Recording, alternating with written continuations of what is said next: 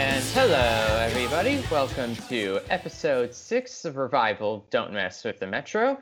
I'm joined by the usual gang today of Dan and Andy. It's your boy Ian here at Per the Norm. Gentlemen, how has the past week been for you during quarantine as April tails off to a close? Well, things are going good on so far on my side. Um, work and school. School's coming to an end, so things are going you know, things are going to look really bright once I have that free time finally. But otherwise, yeah, things are all right. I would brag more about getting free time, except for the fact I feel like uh, school's actually kept my brain wor- like not super bored during these times. Yeah. Uh, two weeks from now might feel a bit weird since next week is next week is finals week and all, but you're absolutely correct. If it wasn't for work as of right now, I'm not even sure I'd know what day it is. I mean, literally, work is telling you what even day of the week it is. I couldn't even tell you that today was Wednesday if, you know, like a week and a half ago, I wasn't doing anything. Classes are doing that too, but you always have to remember when Sunday is. That is true. But I do have one thing that I have to know. It's uh, how to count when the sun comes up and the sun comes down. Because, boys, when the sun rises tomorrow, we're 30 days into sobriety, and Andy, you can go suck a nice fat one because my liver is still alive, it's still kicking, and I know how not to drink. All right, so uh, simmers down over there and bow down to your master. And Imaginary cap tip. uh, yeah, Just half, Congrats. just halfway there to my prediction. Let's see, let's exactly. You know, I think Matt said that it was going to be 45, and if the bars open up anytime soon, I don't know if I'm going to hit 60, but we're I don't know. I think it's look. I don't know. I think given where you are, it's uh, looking good for you for at least this next month, maybe two or three. Hey, but once this At month best. is over, forget it. I'm gonna be, I'm putting them back as we're recording. So, quality of content on my end at least might go down a little bit. My takes might get a little bit hotter, a little bit colder. Remains to be seen. We got a nice little control group, but yeah, hmm. Very fancy indeed.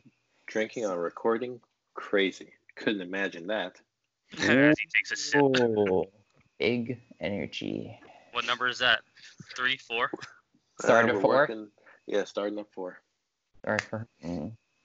can't. I don't. You can't really go wrong with these uh, long trail ales, uh, Vermont's finest. You know.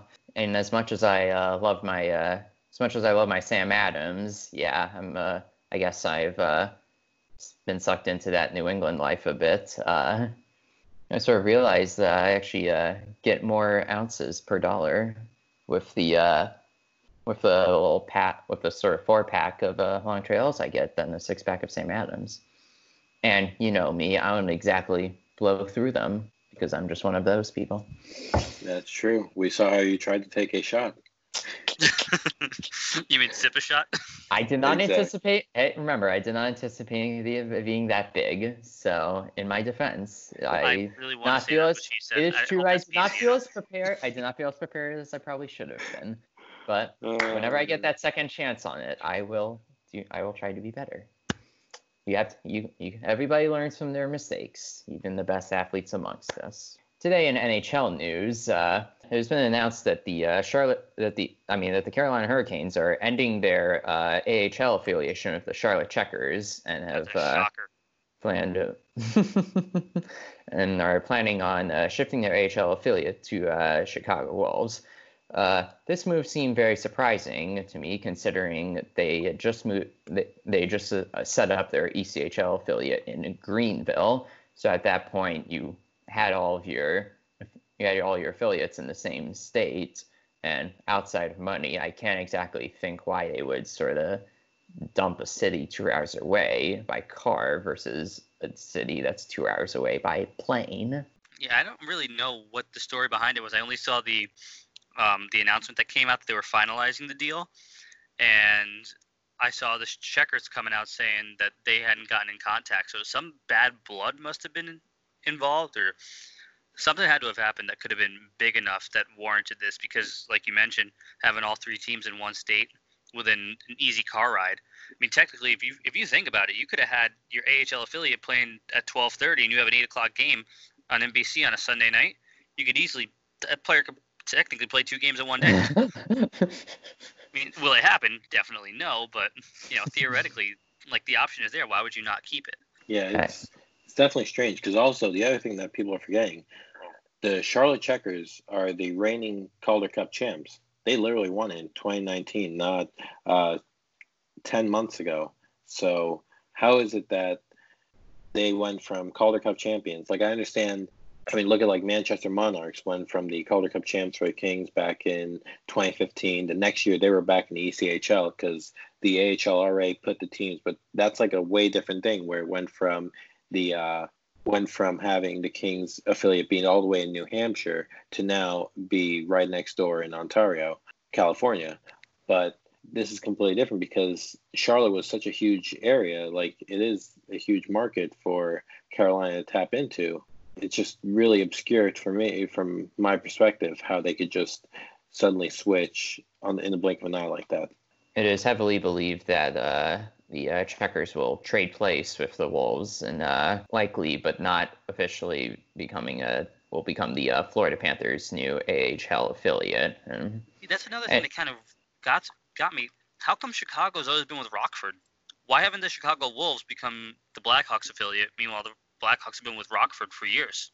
I don't Where's understand. Rockford? Is it like somewhere in the central U.S.? Rockford, Illinois. Okay. Yeah, uh, all right. So, anyway, I got right. two teams there. Yeah, I think uh, Chicago, like a couple of years ago, was affiliated with. Oh, it's, uh, it's an hour twenty nine away. My bad. I can't. I can't do distances. trying to think, they were affiliated back in like uh, a couple of years ago with St. Louis before it was St. Louis and Vegas. Then they wound up signing with uh, I think who else? Atlanta Thrashers, and then they moved over to Winnipeg before Winnipeg uh, switched over. So like it was, I mean, I think at one point they were affiliated with. Uh, I feel like at one point they had to be affiliated with Chicago. Like it just makes too much sense for them not to be. I don't know. It, it like the way that the AHL is like affiliated throughout the years is is bonkers. So yeah, it would not surprise me that uh, somehow they'd keep bouncing around. Because I mean, look at like AHLTs in general, just bounce around like crazy. Yeah, I'm looking at it right now. It said there were the Thrashers until 11. Then Thrashers relocated to Winnipeg, blah blah blah, leaving the Wolves uh, and Canucks for two years, and the Blues reached a three-year agreement with them after that. Yeah, you, you sort of don't think about this much when you're a kid, but now especially you do as an adult, or like really just a bunch of like the financial implications amongst that. I think one of the reasons why you might not always necessarily see like the most sort of like the nearest uh, affiliate from one place from one NHL team to the another might be it's like they think there's more money within this team based on their history or success, fan base, and what more, or what not. There's definitely a lot of uh, factors that you think into it, and uh, Dan, I almost wish you didn't touch up on Vancouver because I was pretty sure I remembered that off the top of my head. But thank you very much for topping off. Yeah. And and sort of pers- and sort of personally, from my point, I feel like the reason the Blackhawks wouldn't be wouldn't sort of be affiliated with the Wolves is maybe this is just my own opinion, but if I were seeking out an AHL affiliate, I would want to sort of have them not necessarily in our neighborhood, but sort of like out a little bit away, but also like nearby, like let's say like an hour and a half to two and a half hours by car within that range, so that you sort of reach out. It's easier to reach out to a different portion of your fan base who might live in your NHL team's TV area listings and watch your games, but they might be too far to actually go to the games. But with their minor league affiliate, there, right there for them. And right. it's also just another place to grow your fan base. Like I personally, what I think I love about Hershey the most is from a Caps fan standpoint is it's that's basically a part of the team and a part of the fan base in the middle of central Pennsylvania that features the Penguins and the Flyers. So it eases out how much we uh, tolerate Pennsylvania. It's really nice. And I know a lot of people think we should have a team. We should have our affiliate in Baltimore. I would not be against having our ECHL affiliate in Baltimore. Now, granted, that's Baltimore. Like, I think we're fine on sort of being marketed as like the NHL team in the area. There's good amount of our fan base is in that area. I don't think they absolutely. I mean, it is the DMV. That's that's what you guys. That also it represents that, your whole area. That part as well. And I feel like the area doesn't necessarily need one of our minor league teams to sort of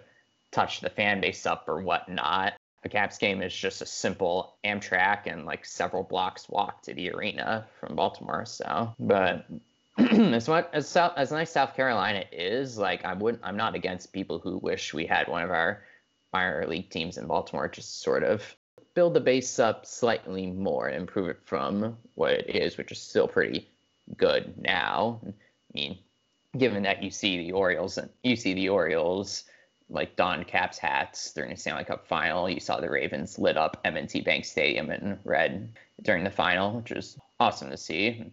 I don't know why that may ticked off some people, but you know, I know the Rangers were also talking about something like that too. Um, with the Danbury Ice Arena, they got new owners a little while ago. A group of eight different people put in. Um, they all own one eighth ownership of it. They're trying to renovate it and make that an ECHL like arena. And Danbury's constantly had different types of teams coming in. Uh, they had the Danbury Trashers. They had the Whalers as well. So they have FHL teams. They're sending guys up to the E and to the SPHL. But if you're constantly able to bring a crowd out with an FHL team, imagine what you can bring in with an ECHL team. And if the Rangers were able to bring that ECHL t- affiliate up, you now have an ECHL team in Danbury, 60 miles away from Manhattan. You have Hartford right there as well, and you also have the city.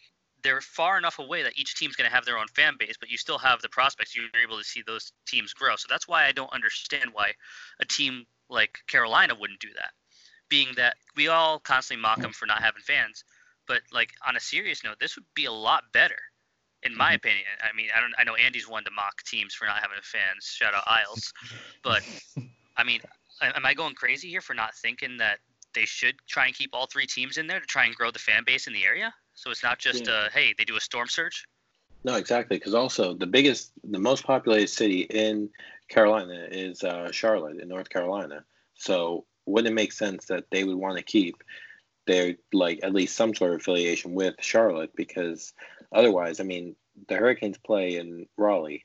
Like, yeah, it's a capital city, but at the same time, it's not Charlotte. Like, you want to have some sort of affiliation to your biggest city in the state, and that's pretty much how they kept their affiliation. I don't know. It just it felt like really weird that they just decided to do what they did, but I don't know we'll see more details when like uh, when more comes out. But in the for now, when this news, it was very shocking that they have all teams because if you, if you look at like other affiliations, most of the league like they want to stay local, like you guys said. I mean, Bridgeport and the Islanders are right next door to each other. The um, Ottawa Senators brought their team from um, Binghamton, which was like originally the Binghamton Senators. They brought them to Belleville the Devils moved their team from Albany to Binghamton, which I mean it's still basically the same area, but it like it's still not that far for their um, traveling. The Wolfpack and the Rangers we talked about, Grand Rapids Griffins and the Red Wings are both in Michigan. Cleveland and Columbus are both close together. The Bears and Caps we talked about, like Iowa, Providence, Minnesota Providence Wild. and Boston. For Boston, yeah, exactly. Providence, Boston, well, and even all the those, Islanders um, got um, what's it? Uh, the Worcester Railers uh, up in Right. Worcester, Mass. Exactly, they're ECHL, and like all the ones that moved out in uh, the California teams, they moved like five teams all in the same year, uh, 2015-16. They just so that the West Coast could have more AHL teams out there, more AHL representation, so that way it's not too far of a fly. Because Anaheim used to have to go from Norfolk all the way to Anaheim, and now it's just San Diego. Uh, the Kings had to go all the way to Manchester. Now it's the Ontario. Um, you have like all those teams, even like uh, I think the Texas Stars are in the Houston area, and now like they can just go right over to Dallas. Arizona can just go Tucson. The only ones that are like, and even like Wilkes-Barre and Scranton Penguins, they've established themselves out there. Like it's a bit of a trek to go all the way from Northeast PA to Southwest PA, but still, it's basically PA. But yeah, it's just And the Phantoms are close too, right? yeah, um, let me see where they were. Uh, Lehigh Lehigh, Valley. Valley. in Philadelphia. It's just basically going from um, northeast to north to southeast PA. So it's it's only like an hour, two hours most. so yeah, it's it's literally it's, a lot of these teams, Manitoba and Winnipeg, is the best example because you want to have a team that's right next door in case there's an emergency call up. You can just get them right there. Otherwise, you have to rely on this situation where you have to uh, like hope that they can get on the next flight, fly them out, then get them ready to go that day. You always want to have your teams close. That's in any sport that has minor league teams. That's the staple. Like the NBA G League does the same thing. Baseball's been doing it for decades. Like they want to have their team want to have their teams close by, and the AHL is no example, no uh, exception to this. Yeah, you, and like particularly from the Hurricanes standpoint of of sort of just like saying like, "Nah, screw it, we're done," or Charlotte. It's you're kind of really dropping the ball on the opportunity to like gather that influx of southern ho- of southern hockey fans who watch because like because the next nearest team south of you is Tampa. Like there's no like there's no more Atlanta, and so like given that like you're sort of the southernmost team before Florida, the state of Florida that is like that's sort of like your chance to like grab hands on like hockey fans in North Carolina and South Carolina, and, especially since Tampa's got Syracuse, right? Yeah, if I'm not mistaken. Yeah. yes, Correct. yes. Yeah, they have Syracuse and Florida has uh, Springfield. So, and the other thing also, like the same way you're saying uh, about having them in the South, they had that was like the, one of their biggest arguments for like being able to draw people away from being Caps fans was the fact that they could have an AHL and AHL team for like a, uh, fans that are in North Carolina or Virginia that were, may have been on the border. Like, which one are they going to cheer for? Now they're going to be more inclined that Charlotte's leaving, they're going to go ahead and go closer to uh, the Caps now because they have the more longer sustained success. And yeah, it's definitely they're definitely not doing themselves any uh, justice with this move. And like, like and, it's and you see it a lot. You see it a lot in football too.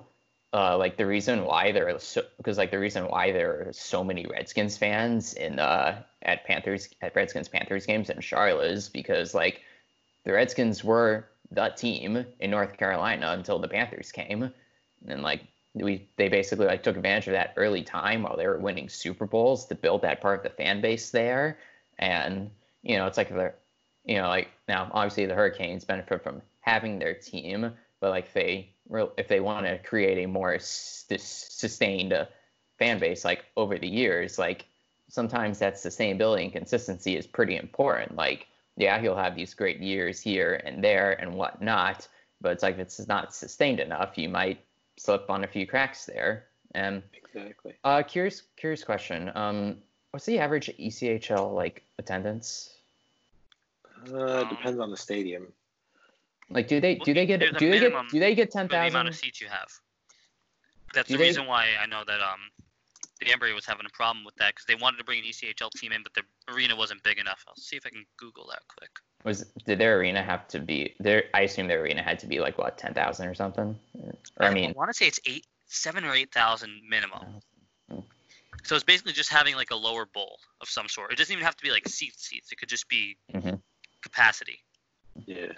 You Yes, mentioned I know. yeah. Uh, as far as like some state, I mean, I know the um, yeah, it has to be able to sit, seat that many because I think the max for uh, like the highest um, shoot, what was it? The highest uh, attendance was like Orlando Solar Bears or Jacksonville Icemen. They were like really putting up great numbers, which was wild because like a couple of my friends that live down in Florida were saying like the ECHL somehow turns out really great numbers, and they could wind up looking to try and move an AHL team down there, just on the fact that those big states of Jacksonville, Orlando, aren't getting the recognition that otherwise are um, the like yeah uh, hockey would get down there. But it's not even like I mean I have the numbers up here. They're mainly like five grand, uh, five k basically for those two teams. Toledo somehow is seven thousand, and Fort Wayne is like eight thousand. So average, I would say probably about like three to four thousand, because it doesn't look like it's too many people. So I mean, it's still like you can still get a, a solid turnout with four thousand people tuning into a game like an ECHL game, which is just two rungs below the NHL, yeah, that's not too bad, honestly.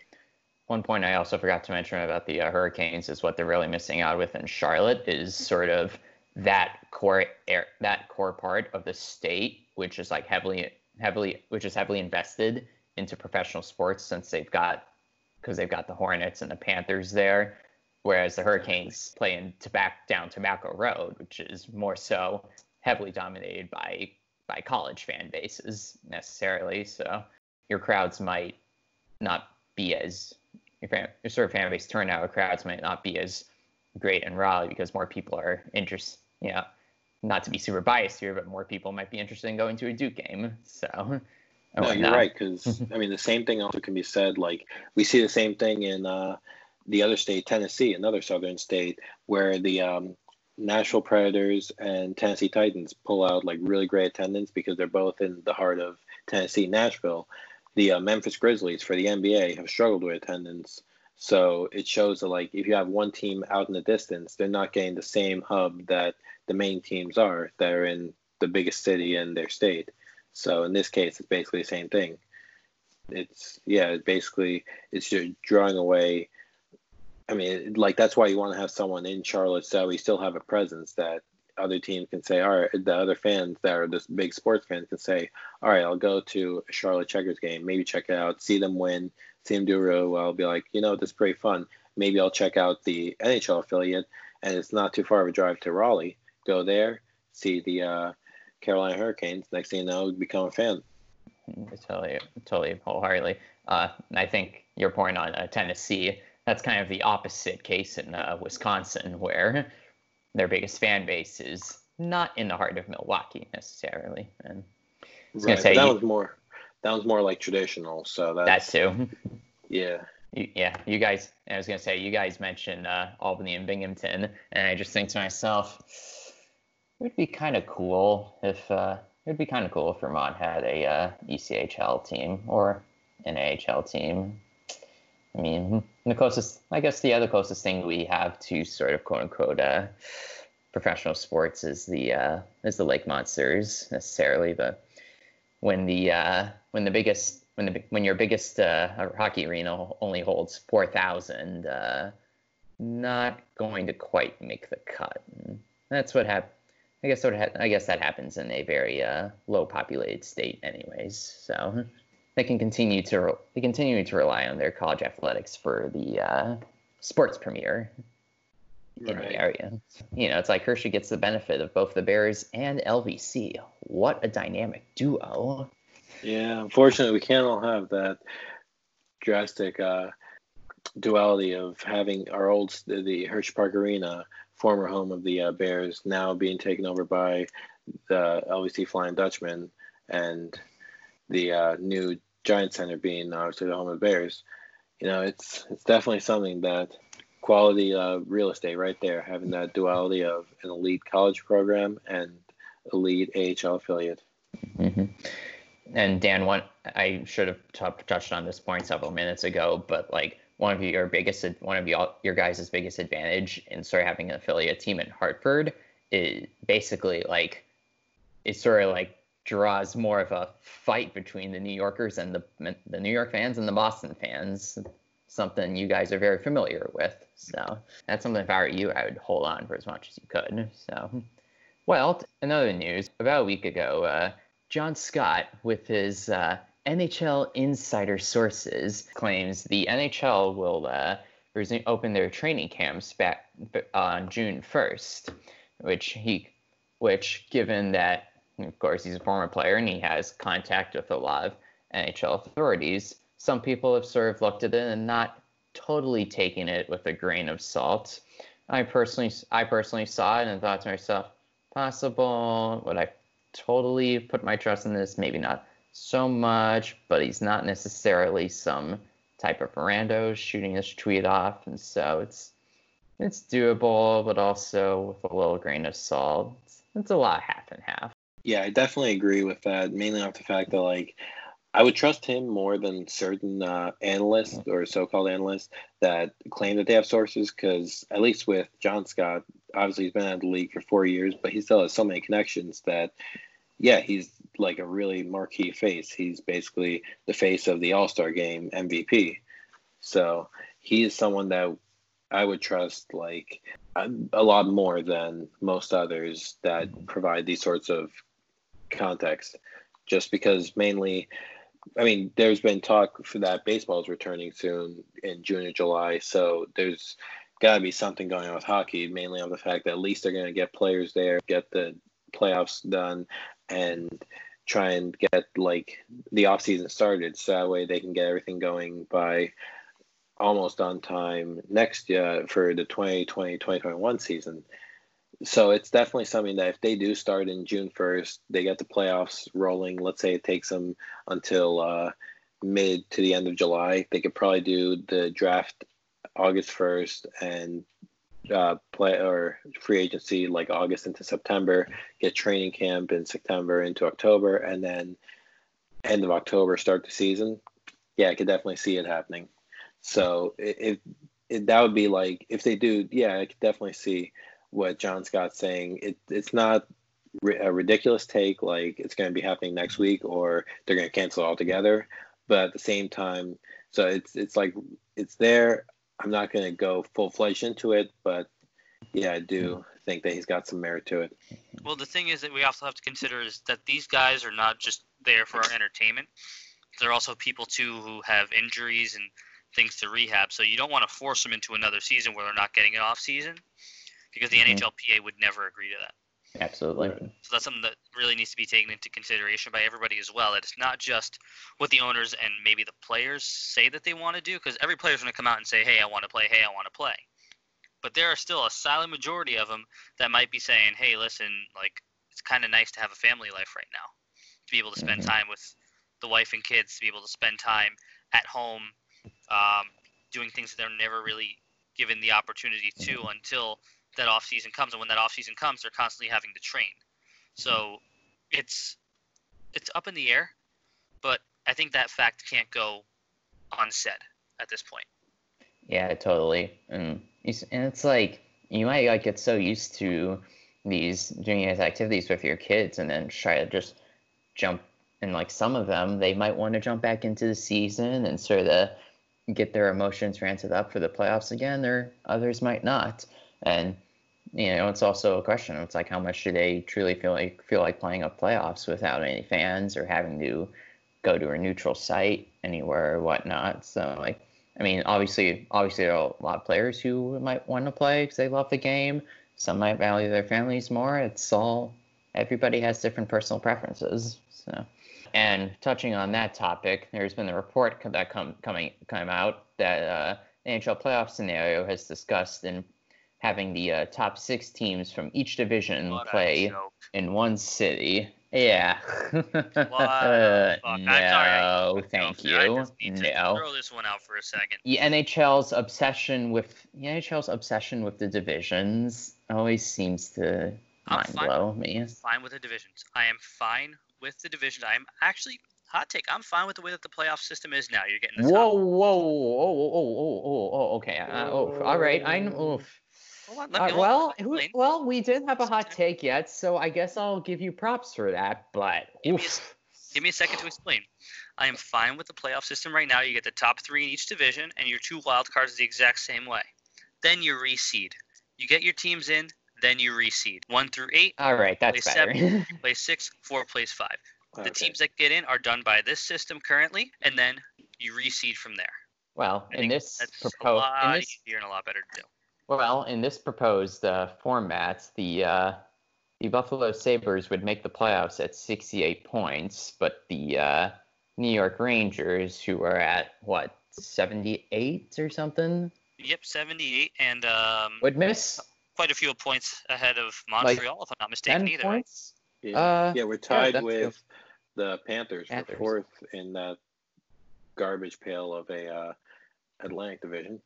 Is Boston really like, that good, or are they a product of the Atlantic Division, aka what the Indians were in the AL Central last year? Just throwing it out there. Well, the Bruins are 10 points ahead of the uh, first in the Metro Caps, so mm, Well, is that Oilers, Or, depends. or is the Metro just beating up on each other That's and winning every game outside of it, which is holding back the teams in the Metro, or is it something else where you know the top two teams in the Atlantic are beating up on everyone? uh, half. Uh, It may be one side, but the Bru- but the Bruins have uh, they've been trying to they've been trying to make amends for last year's uh, coming up short. So I would maybe half agree with you on that. Very possible take, but uh, they would probably beat the Caps in the best of seven right now. So if the two teams like faced off in mid March, but who knows what it would be like nowadays. definitely gonna be something to see how this all shakes out because really that would basically put the Rangers at like a uh, they would have the seventh best odds to win the uh, the playoff lottery and or the uh, what's called lottery the draft lottery which honestly at that point if they're given a choice between having the seventh best odds and they somehow shake out the odds to be like even more askew than that they decide oh we're just going to even out the odds for everyone then go for it. Give me a one in seven chance to get a uh, number one overall pick, and then a one in six chance to get the number two overall pick, one in five chance to get a number three overall pick. Like that shakedown is just going to be so beautiful. Somehow we're going to go ahead and sneak out of there with a top player and watch the Sabres, the Islanders, the Hurricanes all get like knocked out early. Go for it. Yeah, I'm, I'm looking at it right now, and right now, LA is in seven, Chicago's in seventh, Ottawa's in seventh, and the Rangers are in seventh. if they're doing this where they're letting six seeds slide in, I say you give the eight every eight seed the exact same amount of odds to win, and the seven seeds the exact same amount of odds to win. The seven seeds they all get 12.5% chance to win it. The eight seeds, since there's three of them, you give them 16.67% chance of winning, so it's split down the middle. 50% of it goes to the seven seeds, the other 50% goes to the eight seeds. Run your lottery like that. So, in, Andy, in this case, would this be uh, could this also? You actually no, this wouldn't even be a stall for insert uh, high draft pick here. You could just get the high draft pick straight up. Exactly. Well, you know that um, Arizona wouldn't be able to get it though, which means that there's something Oh. technically wrong with the system Mm. because Taylor Hall's in Taylor Arizona. Hall. Oh, ooh. Mm. And and then, Arizona would slide into the playoffs. So That's I think true. in that I Then think in that case they just cannot follow up with this plan. They they got to stick to, to, to tradition. Such Yeah, but the, the question there is would we see playoff Taylor Hall absolutely go off and make uh, Edmonton and New Jersey regret trading him? That would be the real. Like I yeah, would so- love to see it. I would absolutely love to see him just rub his glove all over the faces of every Edmonton fan out in the middle of bumfuck Alberta. I'm pretty sure that's where it is, right? Yeah, and they would play each other. Like it would be Edmonton versus Arizona first round, or if it shook Oh out. to, my. like- Could you imagine Taylor Hall putting up six points in three games against that team? oh my God, that would be just glorious. See those two. Sign me up. Yeah, it- we'd also get a chance to see the the um, playoff marquee matchup that we have yet to see: Arizona versus Vegas. That the is desert showdown of hockey. That would be That beautiful. would not be pretty because you know Vegas is going to steamroll Anaheim. The Calgary Oh, yeah. Vancouver game is going to be an absolute shit show. Or that Yeah. series is going to be a shit show. I mean, you're probably going to have some gambling coming out of it, but I'll let Yeah. Andy touch upon that one. Well, thankfully, the uh, certain diving twins there don't play it anymore, so we don't have to worry about that. yeah, but they uh, what was it? They handed off the uh, captaincy to uh, Bo Horvat. He could uh, touch up. He could touch up on their uh, tactics. Very true. He was a former. He, the draft pick that belonged to him was originally um, of the Devils. So, lest we forget, Another the one. Schneider to Horvat trade. May- yeah, maybe uh, maybe Vancouver didn't, didn't hurt Vancouver that much to uh, get rid of their uh, Jen- two Jennings Trophy goalies. All that much. I mean, who knows at this point? It could be anything. I mean, who who kind of expected in any world right now that Edmonton would be in a playoff position? And do you find it ironic that in the one season that Edmonton's like, hey, we might be able to make a run COVID's kind of like, haha, nah, bitch. Yeah. Outside of their outside of their somewhat run in 2017, yeah, I would have to agree with you on that. Well, 2017 wasn't a good enough draft for them to have to go for the number one overall pick. So Yeah. That Yeah, this year was basically lining up to be another solid player that you'd think they would want to try and get. I mean, a lineup where they have Lafreniere, um, McDavid, and Drysdale, that'd just be absolutely game over. Just, Yeah, that team yeah, would that's only if they could play 60 minutes a night. But you know, you could all, you know, it's like if you can bail out the rest of your uh, team's inconsistencies in defense and goaltending, you might have a shot at beating the 85 Oilers. exactly. Honestly, just throw each one of them on like a different line, have them play 20 minutes each, you're good to go. Bingo. Bingo. David, David, just go.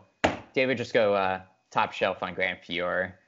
Drysdale would out. Drysdale would outscore Gretzky by with 93 goals, but only after Alex Ovechkin scores uh, 100 in a season. Well, in other news, a couple weeks a couple weeks ago, uh, as we had wrapped up finishing one of our podcasts, uh, in the college hockey world, uh, the University of Vermont found a new coach. Todd Woodcroft uh, has uh, took the took the job after uh, spending a few years in uh, Winnipeg as their assistant coach. He comes in now at a uh, time when the, when the team had gone almost a calendar year without winning a Hockey East game until sweeping North so sweeping Northeastern at the tail end of the season to uh, not go full uh, not go uh, full Detroit Lions hockey style and go winless in uh, conference play. But a lot of there were a lot of uh, they didn't people. have a win before that. Nope. The Northeastern weekend, the only two Hockey East wins. what scrubs from a wannabe Boston hockey school? They, you, you know, it's like they they they just shouldn't have given they just shouldn't have given us the Beanpot after that. Just not- how how how can you, you win Beanpot, but you just like get swept at the end of February? I just don't know how you do that. That's a three and a half hour bus ride I would have loved to have been on that Saturday night. Oh, just to be a fly on the wall there, that would have been great. Exactly. just hit just hang on that ride just hang on that ride ride down 89 and 93 for three and a Tyler half Matt hours definitely mailed it in. A hundred percent, he mailed it in. Yeah. Honestly, the fact that like the be- like you said, the Beanpot champion, the best team out of Boston, the alleged like one of the hub main hubs of college hockey, puts up that much of a bad game. Like you just hate to see it from a Twice. Boston standpoint. Like, Twice yeah, exactly. matter. A whole a whole weekend that they just completely looked disheveled against Vermont. Yeah, that's such a shame to see Boston area sports lose that bad. Man, at least they have their uh, such a great like yeah. At least they have uh, Kyrie Irving to fall back. Up, never mind, they traded him. But don't worry, they still have uh, good old Mookie Betts. Up, never mind, they don't have him. Up, but but guys, it's all good. They have The, Be- the Bentley Brady. University Falcons are going to take over from Waltham, Massachusetts. Going to go into Northeastern. Going to go into BU. Going into Chestnut Hill. Going into Cambridge. Do whatever they got to do and make it happen. They already took down UNH last year. They proved that they could be the 12th team in Hockey East. Give these guys a shot because at this point, Boston's being embarrassed. I don't know. I think actually no. Bentley could Bentley could definitely be a uh, ten or nine team in Hockey East because uh, I feel like if they could beat New Hampshire last year, I probably would not have wanted to have uh, played a series against them. Considering would- how they would considering how the uh, considering how the Merrimack series went. So Well, they'd be the 12th team in. Ever since Notre Dame left, they still haven't brought anybody in. sorry, it I makes- mis- misiterated your point, but yes, they would be a great 12th team, and they could easily they could easily swoop into the top eight. Yeah, they probably could. like- As of right now, they got recruiting coming in. They finally got their first ever NHL draft pick. A couple guys going pro, getting an AHL and ECHL deal. So they're clearly on a program that's on the uprise. Made a got a new arena. Campus is great. The the fan base is a little bit eh at times, but again, you're playing in Atlantic hockey right now. So between it's either them, in my opinion, or Holy Cross that makes sense to go into Hockey East as that 12th team. I think Bentley makes a little bit more sense, being that Waltham is 30 minutes outside of Boston. We, Any reason why Holy Cross hasn't joined yet on the men's side? Because because they have for women's Um, that I don't know. money or just I really couldn't tell you. preparation. You got Well, I mean, yeah. I think You it would make yeah. more sense for Bentley to join in, especially with their new arena. I just don't know if they could fill in with the amount. The arena isn't as big as some of these other. Like again, it blows away in size. Bentley's arena. Is uh what's your capacity like two thousand or? Bentley's roughly. Um, again, I think their student section alone probably has two thousand. well, like wait, isn't like Merrimack's pretty small too? Um, Bentley's is 1917. Nineteen seventeen. Yeah, yeah. Gutter, Gutterson's like twice that size. So And who are you looking? What was the other school that you were looking for? Sorry, I was. I was uh, uh Merrimack, because like having having sure like seeing glimpses of their arena does not look that much bigger either. says 2500, 2549. Honestly, if you if you, guys uh, wanted to be that 12th team, uh, I think that one of the best things you could do is uh, try to uh, start up a start up a little nice uh, nearby rivalry with uh, UMass Lowell. Just a uh, little soft drive up, soft drive up uh, 90, yeah, 95. So 95, a little bit near 495, and You're right off 495 onto the Lowell connector. that too. It's literally everything is all, all those teams are literally right there. that I mean, yeah, very typically. So it's what I'm saying is probably not a whole lot, but Yeah, but besides what, I think UVM might be the furthest team away, even with It- Maine. it def it definitely it definitely is like like all, all the Boston schools like do like home and homes. Like all the Boston schools and like Providence they all do home and homes but so you'll have Providence. not us. Like it's two it's two games two games two nights same place. Because you know yeah, that's like ND was also because I mean you guys are making a trip yeah all the way out to South Bend as Hockey East. oh yeah that oh yeah that um yeah you know yeah you know what I'm gonna say why it made sense for us to move over to the Big Ten. That is uh that's a lot of, those that's a lot of costs. So and I'll tell you a team that had another even more costs. The uh, travel trips of Arizona State's hockey team. mm, That- ASU, cannot forget. exactly. Sun Devils were wilding out. Probably the best Devils in hockey this entire decade. if we're going to be honest with ourselves. I mean, I I, can't I have to of a agree one. with you on that. Couldn't even begin to think of a better one. But yeah, they They had the tournament this year again. Exactly. They were very much in the thick of things just for the, the tournament to get canceled.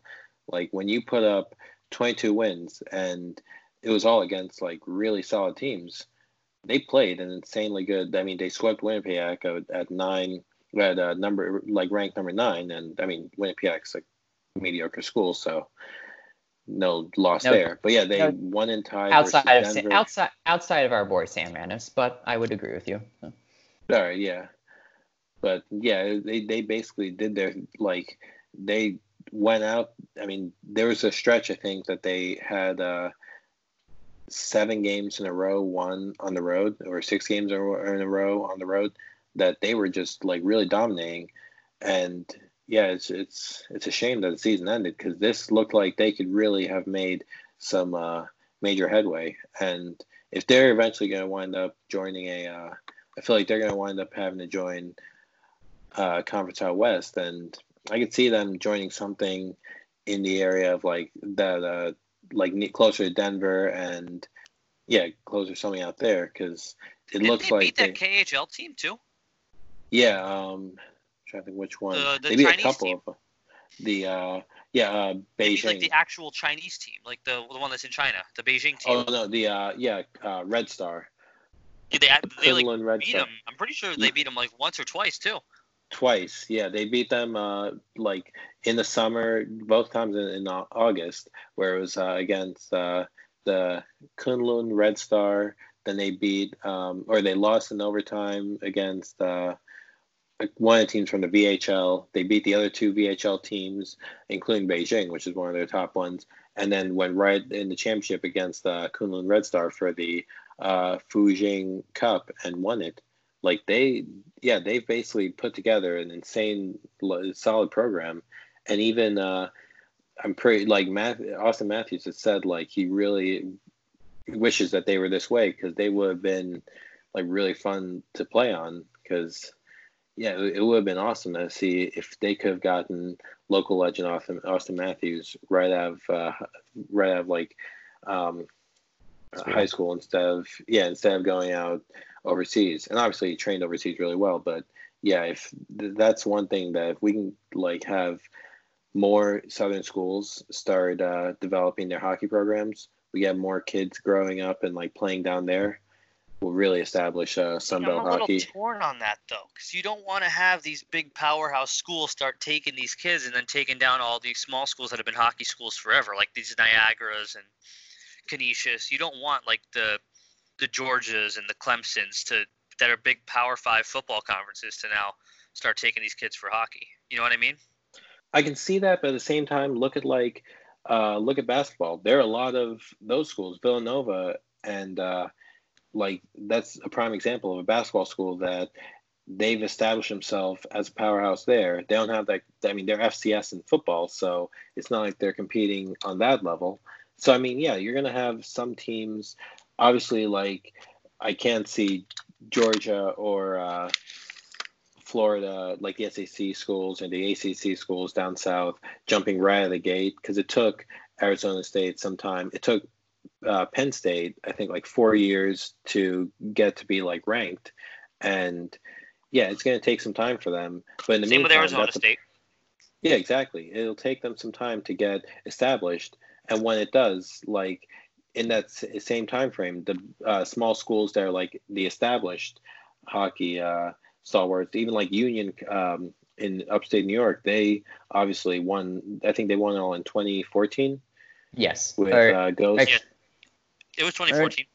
Okay, I yeah. thought it was 2015, but yeah, no, 2015 was the um that was the BU game when um yes with Providence. Yeah. Yeah, when uh the puck got lost. Uh, I forgot what like a oh, forgetting blanking on forgot the goalie's name, name now. Was. Yeah. oh, the, the one that went to uh, Ottawa, right? I'll have to look it up now. Uh, yeah. Yeah. Yeah, but yeah, yeah. no. BU um, Jack Eichel's yeah. team. So. Exactly yeah so it's one of those things that yeah i could see i mean i definitely understand what you're saying like it, you want to have the small schools still get recognition but the same way in uh, college basketball small schools always like the perennial uh, favorites or whatever um, they're always going to be there like the georgetown the uh, villanovas those sorts of schools that are like forever the blue bloods basically and all those other ones you're still, but you still want to have the ability for like the big schools down there to say, hey, we want to build a school, like build a team, get our local area energized and engaged in college hockey.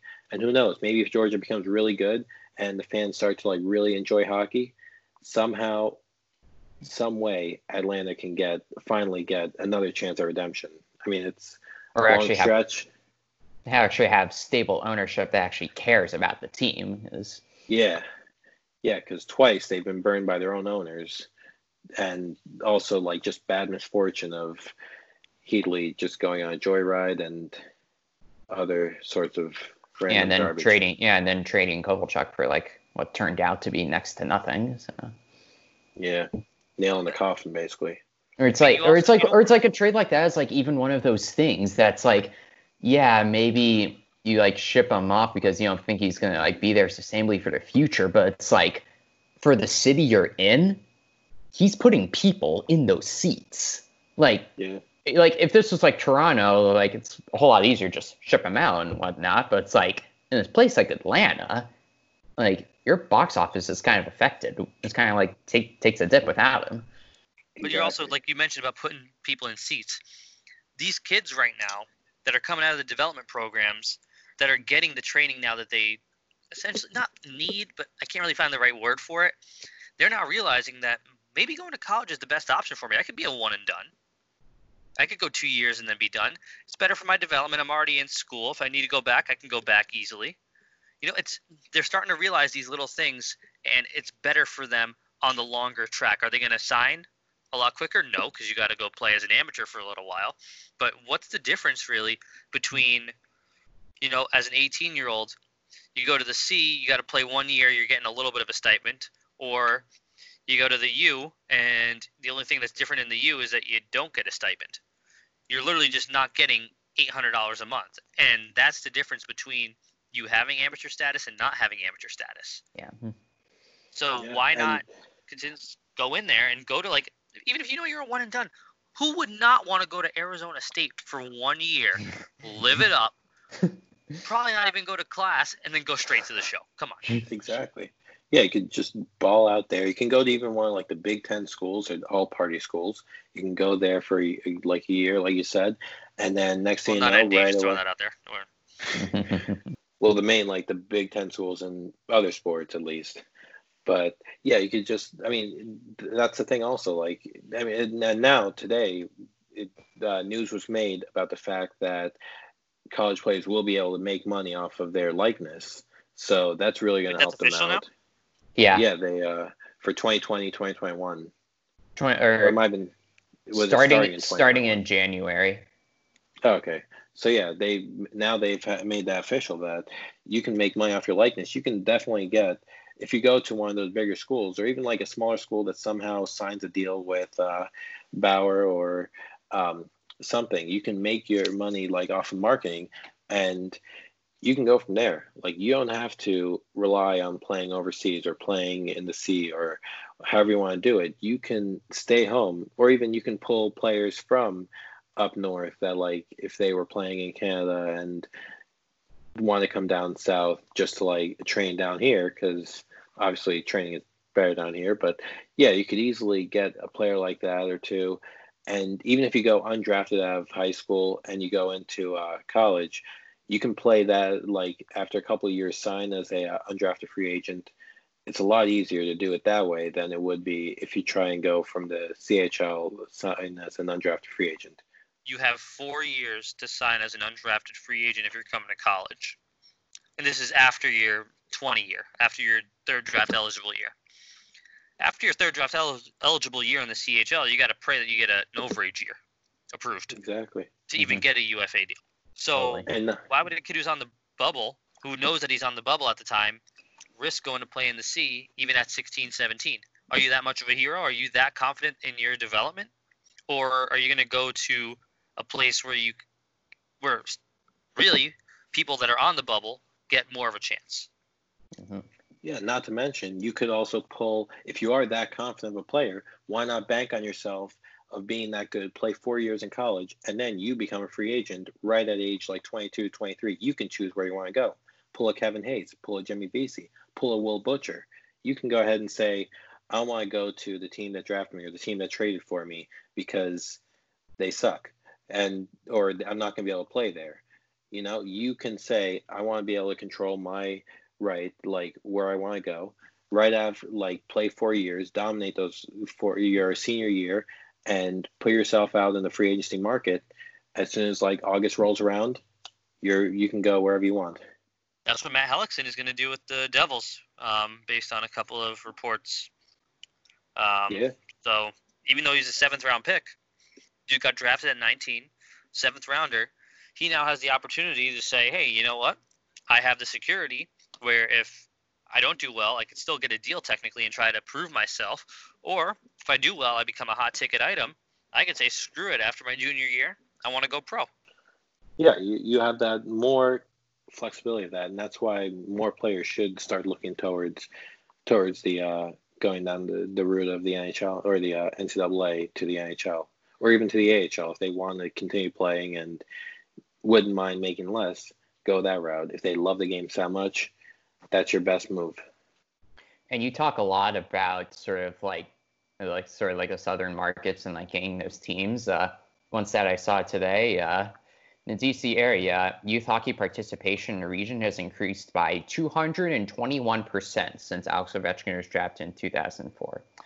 I am proud to be a part of that group. I'm just saying. So oh no doubt I did. I totally, totally, totally jumped on that bandwagon, but it really touches. It sort of touches the point how like, you know, like it might it, like it's it hasn't like happened yet, but it totally could like 20 years down the road. Like some of like these what would be considered like not historically traditional hockey markets could like start fielding D1 teams if they have enough interest, like fan interests, and like are Alabama, able to like Huntsville, bring in enough good players. Absolutely, and like Exactly. Arizona, Alabama, Nebraska, Huntsville, Omaha.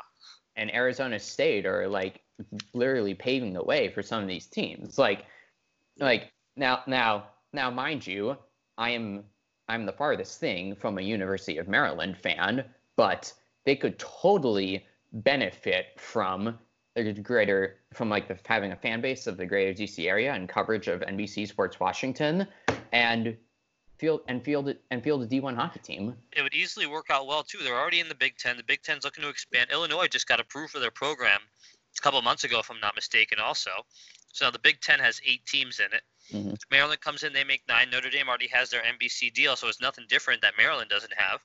NBC could end up taking over um, with the Big Ten network in a dual agreement. They could totally like play game. They could totally play games in the uh, one of the downtown Baltimore arena arenas that holds eleven thousand. Except I think they would obviously have they would obviously need to like build an actual rink on their campus if they wanted like did I if they wanted like the best form of student interest and sort of have and basically have like the base of your Well, fan base in that area. It works yeah. for UConn. Why wouldn't it work for Maryland?